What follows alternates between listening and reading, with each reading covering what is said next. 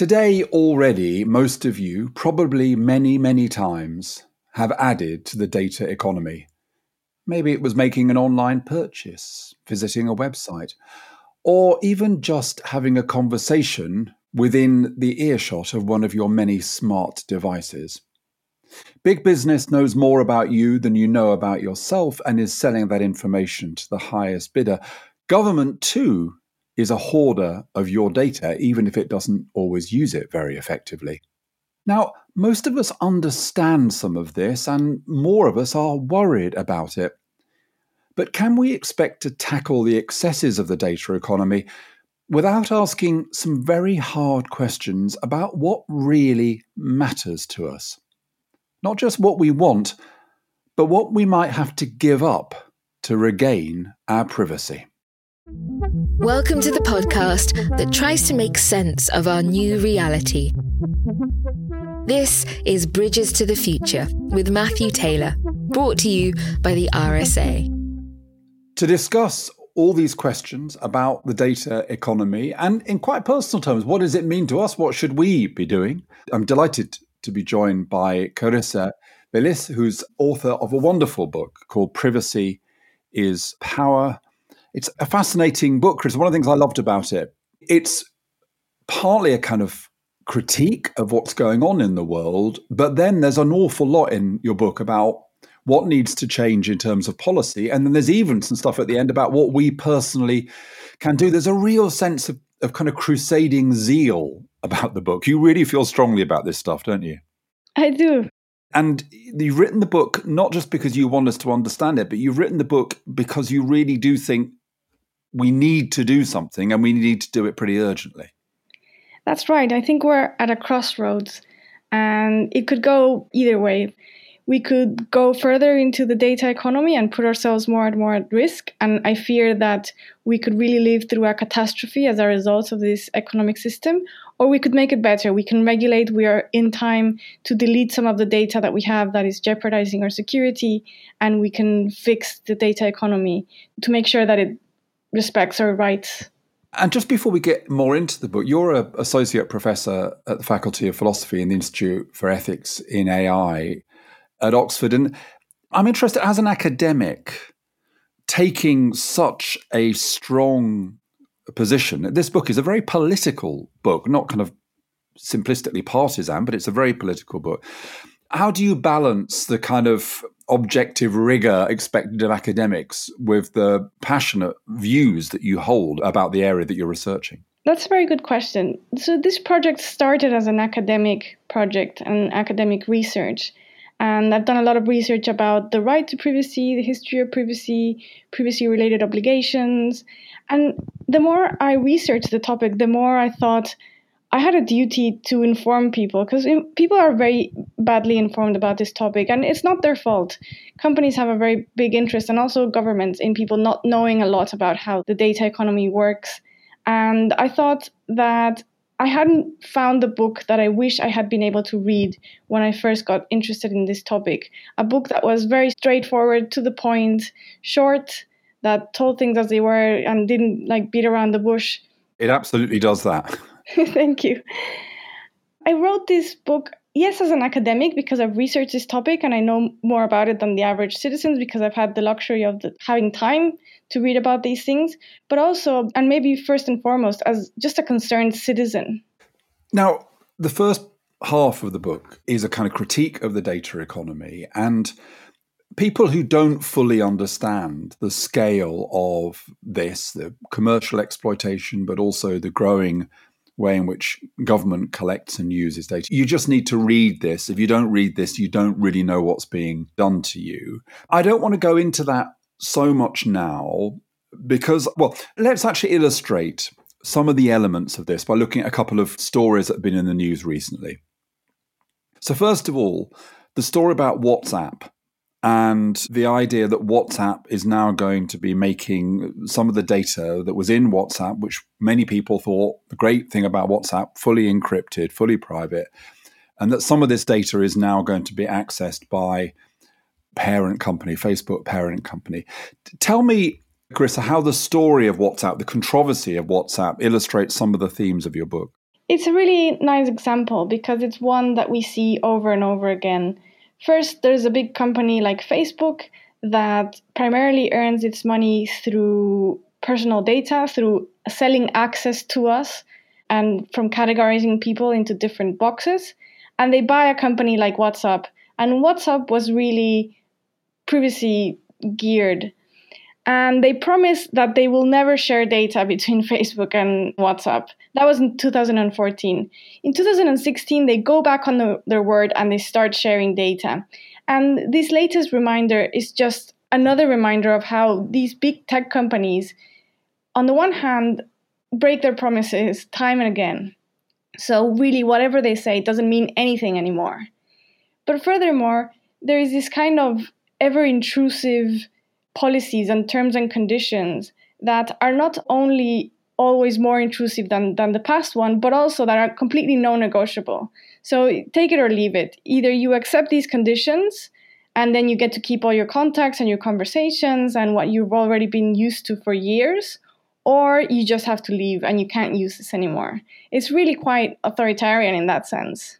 Yeah, and the the companies when they get caught out, they often it seems to me without any kind of credibility at all say oh this was an accident oops so we didn't really mean this to happen but actually their strategy it reminds me slightly of my own kind of 8 year old daughter when she's in a kind of grumpy mood she's always trying to just push at the boundaries, see how far she can go, see how many demands that she can make. It's a strategy to get what she wants. And in a way, the companies are rather like that. They're constantly pushing, aren't they, at the boundaries of what's acceptable to try to expand their commercial opportunities and to expand their control over our data.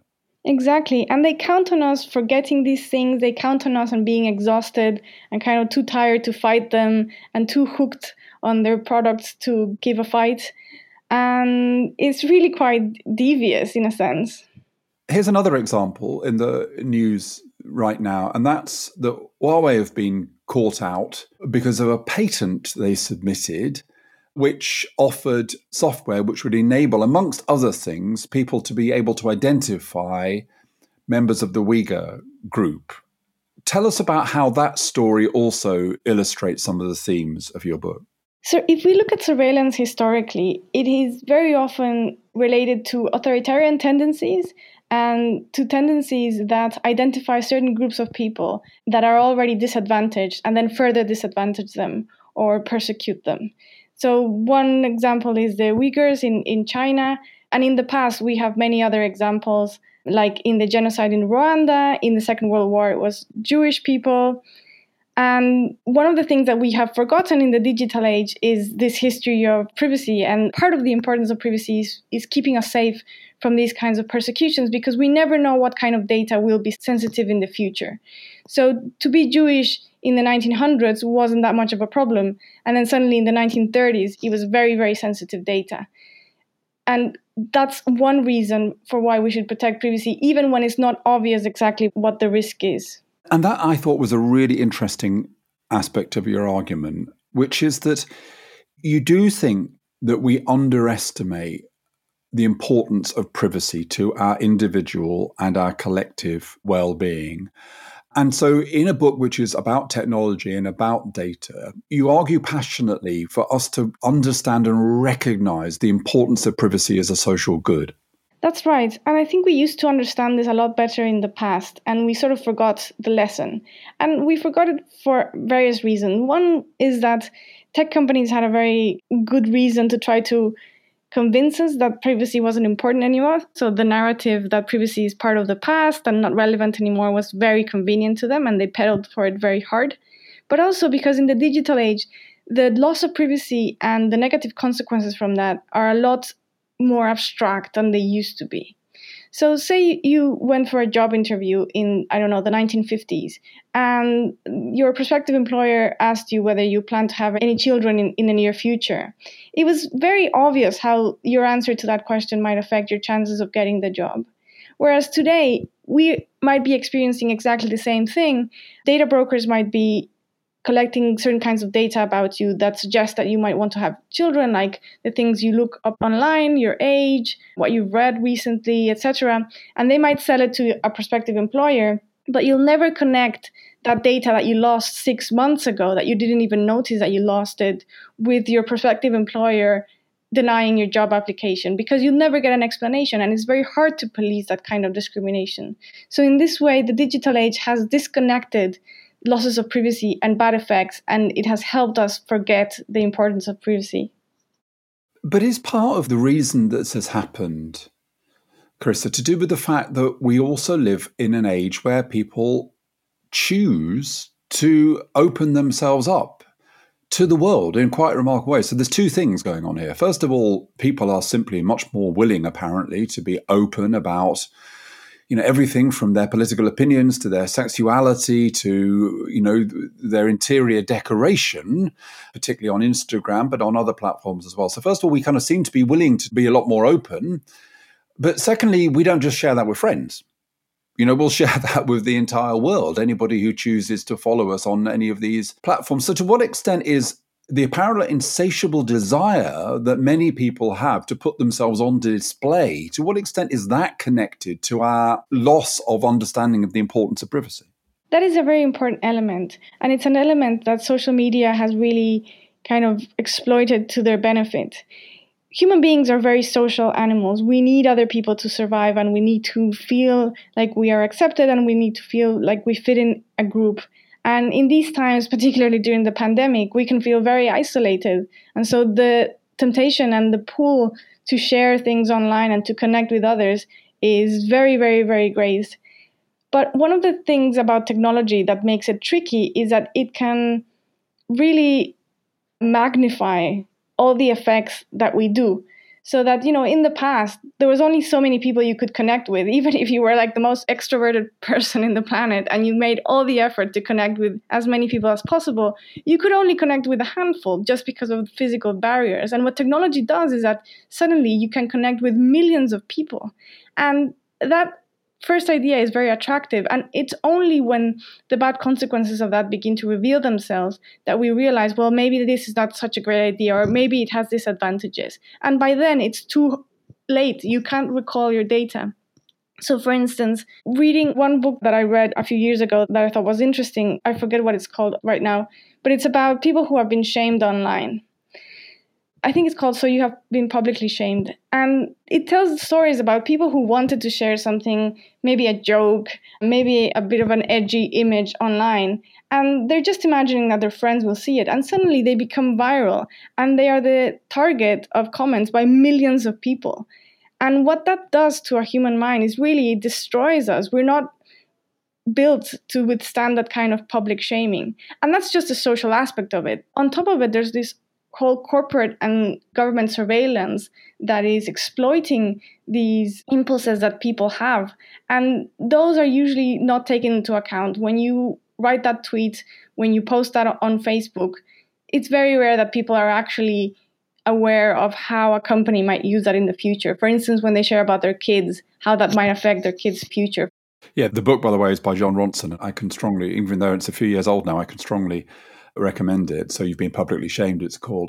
I think what's interesting here for me, Carissa, is, is that in a sense, what we're being told is that there is a necessary trade off here. And it's a bit like the attitude that red top newspapers take to celebrities or to politicians, which is to say, look, you have chosen to be in an area of life where you want to be constantly reported. You want your speech to be reported. You want your new movie to be reported if you are in the business of getting as much profile as possible, then you cannot complain if we decide to tell the world things about you that you would rather not. You're not allowed to say, well, I only want to show the world part of myself. If you're in the business of showing the world yourself, well, you have to show the world everything.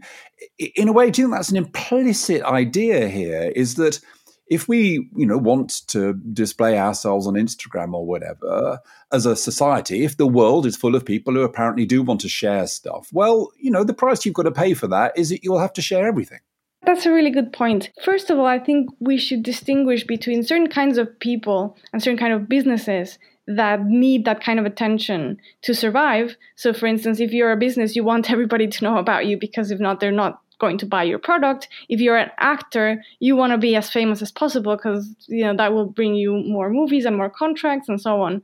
From just ordinary people. If you're an accountant, if you are a waitress, if you're a teacher, you really don't need that kind of attention and it can come at a very steep price. And some of what we're seeing right now is that we're living without any backstage. So Erving Goffman, a sociologist, distinguished between front stage and backstage. And he argued that having a backstage is fundamental to human relationships and to human well-being.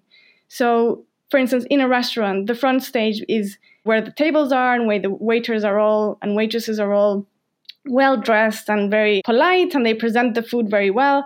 And the kitchen is the backstage, and that's where people can relax and the preparing of food takes place. And there are some things that customers wouldn't want to see because it would kind of take away some of the magic of being in a restaurant. And having that backstage is very relaxing and necessary to have a good front stage. And in the same way, you know, he argued that's that's the way we structure life, whether it's in a classroom or whether it's just hanging out with friends or not. We always need a backstage, a bathroom in which we can close the door and kind of relax and, and let ourselves go a bit. And in a sense, we have created a digital realm in which there's no backstage. And that is incredibly taxing to the human mind. And it's also changing our culture in very negative ways because it pushes us into fitting in with others. And so it really goes against creativity, it goes against independent thinking, there's a reason why Virginia Woolf talked about having a room of one's own to write. Human beings need a kind of separation from others to really have autonomy. So that, that's one thing. Another response is that this deal that we struck, you know, you call it a trade off, the deal was sealed before we knew what we were getting into. Nobody I know realized what they were giving up when they first opened an email account. I certainly didn't. So, this narrative that we just struck a deal and it's a fair deal, that came many, many years, about a decade after the deal was struck, and, and we felt that there was nothing we could change about it. A third response is that even if that were true, even if you know we, you could argue that people are actually consenting to this deal and they know what they're getting into, we can still think that it's too steep a price for society. So it's creating these polarizing views. It's separating people into individual informational ghettos or silos and it's fracturing the public sphere in a way that is destroying some of the public good that we as a society want to preserve.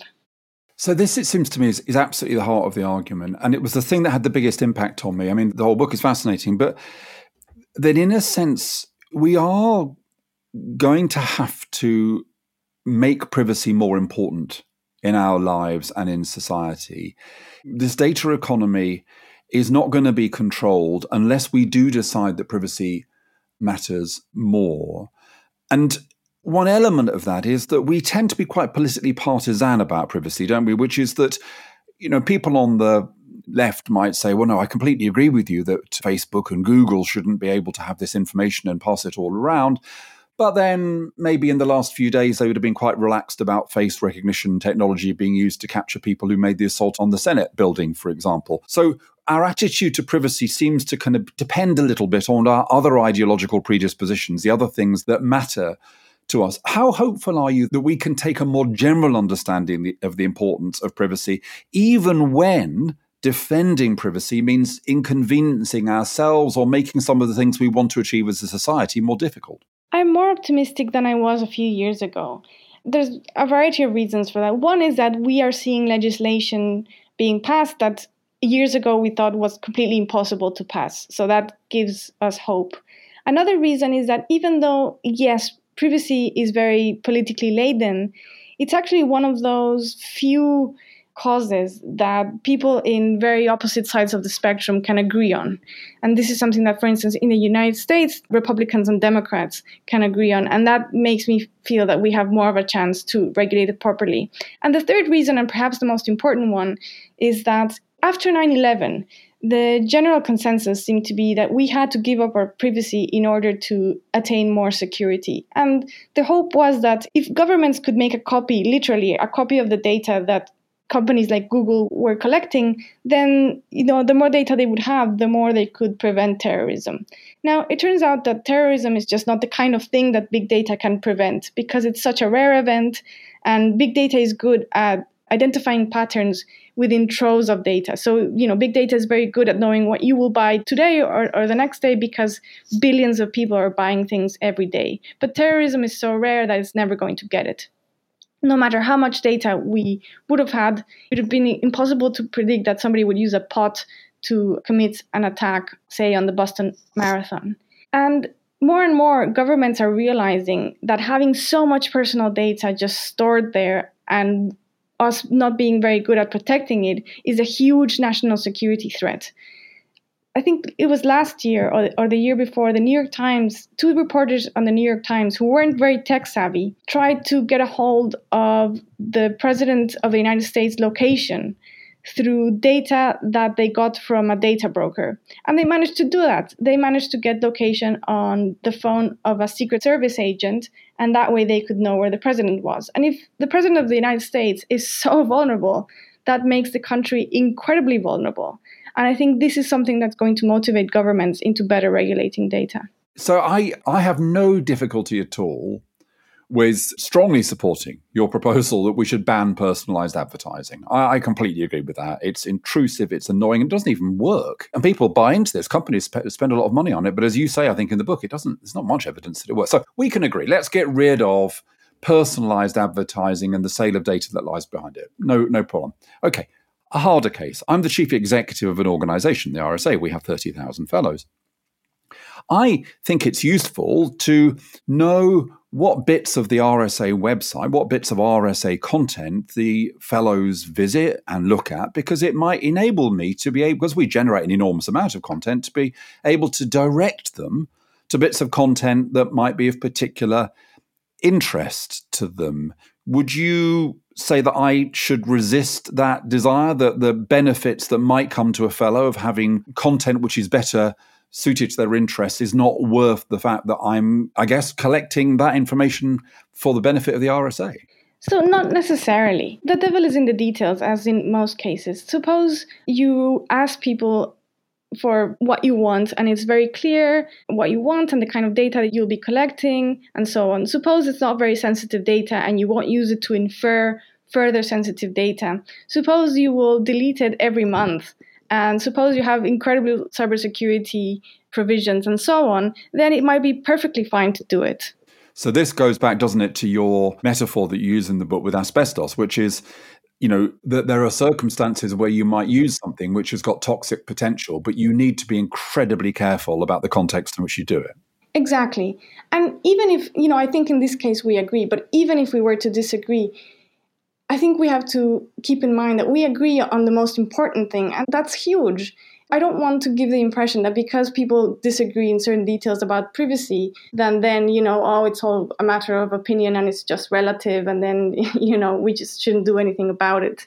Like really, what's important is to dismantle this system that's incredibly toxic, and then we can figure out the details of how do we deal with personal data when it's useful in a way that doesn't intoxicate our lives. Okay, look, I, I get that point, Christopher. I'm still going to ask you another hard case, which is, you know, I'm a kind of soft paternalist when it comes to public services. I think that if public services can help people, it should help people and not always wait to be asked to be helped. So I have a friend who works for a local authority, and one of the things that the local authority did quite early on in COVID was to analyze its records of people's payments of council tax and other things in order to be able to identify those people who were probably most at risk of defaulting on their rent or their council tax for the simple purpose of reaching out to them and seeing if they could help them in some way, help them before they got into a situation of debt.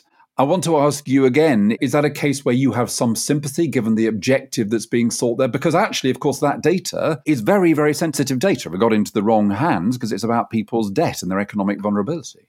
Yeah, I feel torn about that kind of case, partly because it depends on whether the government is competent or not. And unfortunately, often they're not.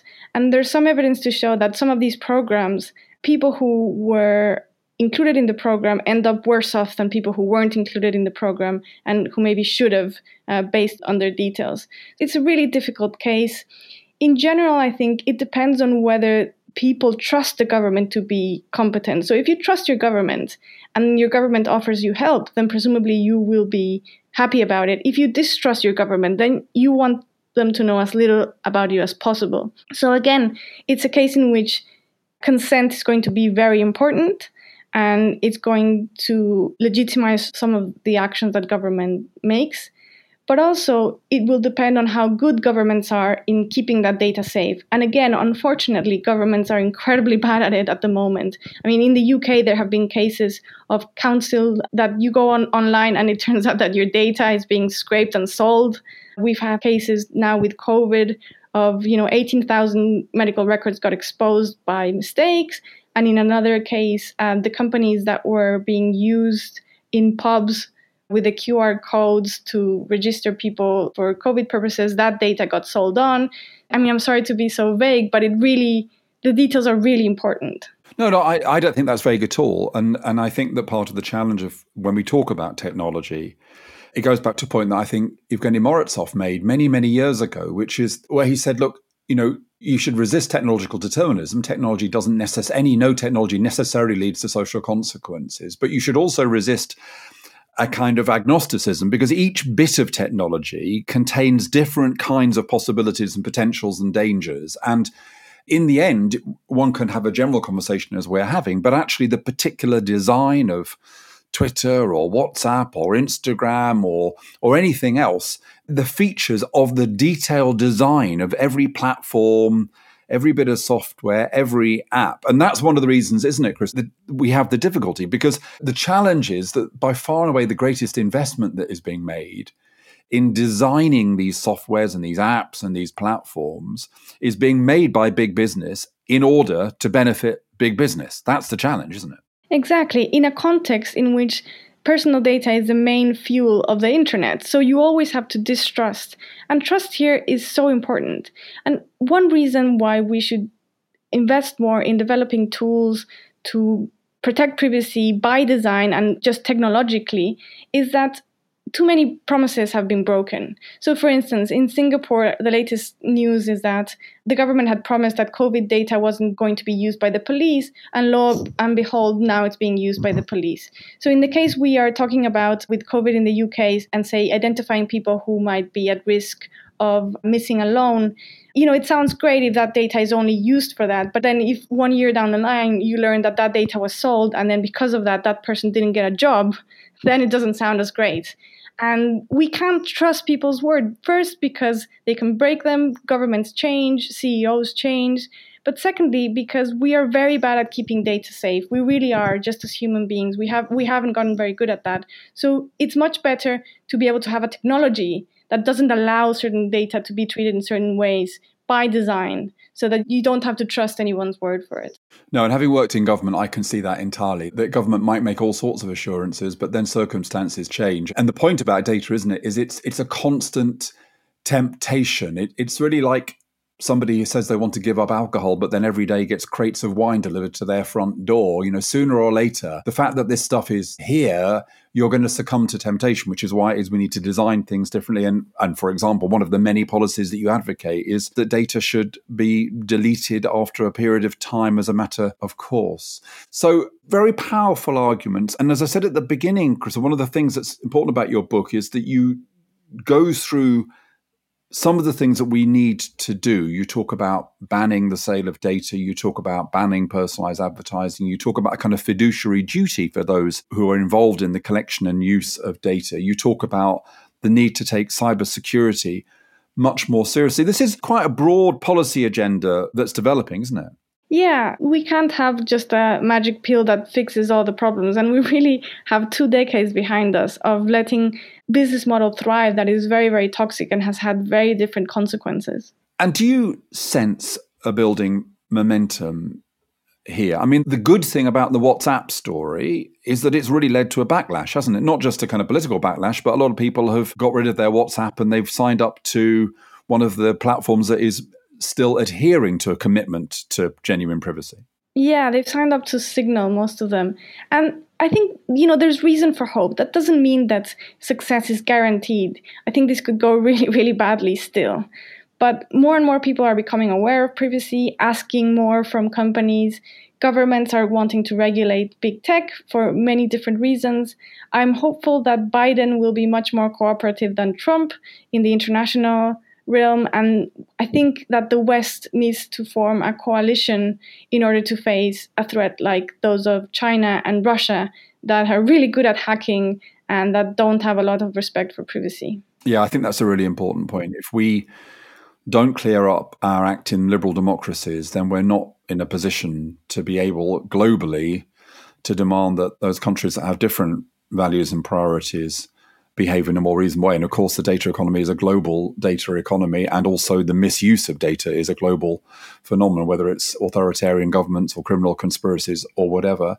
Let's just finish, Christopher, talking about where is it that change comes from, because I've always really believed that difficult public policy challenges, like the challenge of how we get hold of privacy, again, as you say, it's never one thing; it's a, it's a combination of forces. So it seems to me that if there's hope, it lies in a kind of benign convergence of four forces. First of all, greater public awareness, which I think there is evidence of, and your book, of course, is an important contributor to that.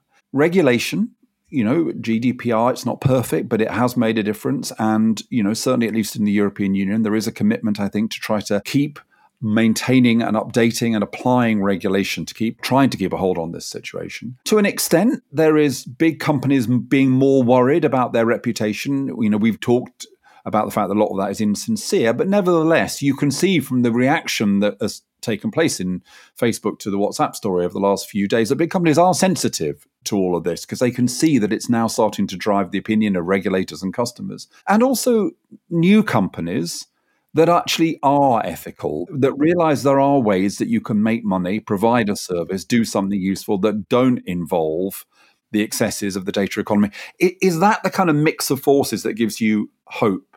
I think that's absolutely right and very well, well put.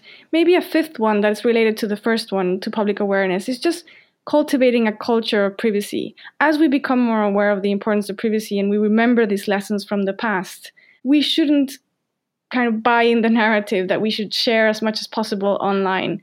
So, you know, we should be careful with things like exposing other people. We shouldn't upload pictures of other people.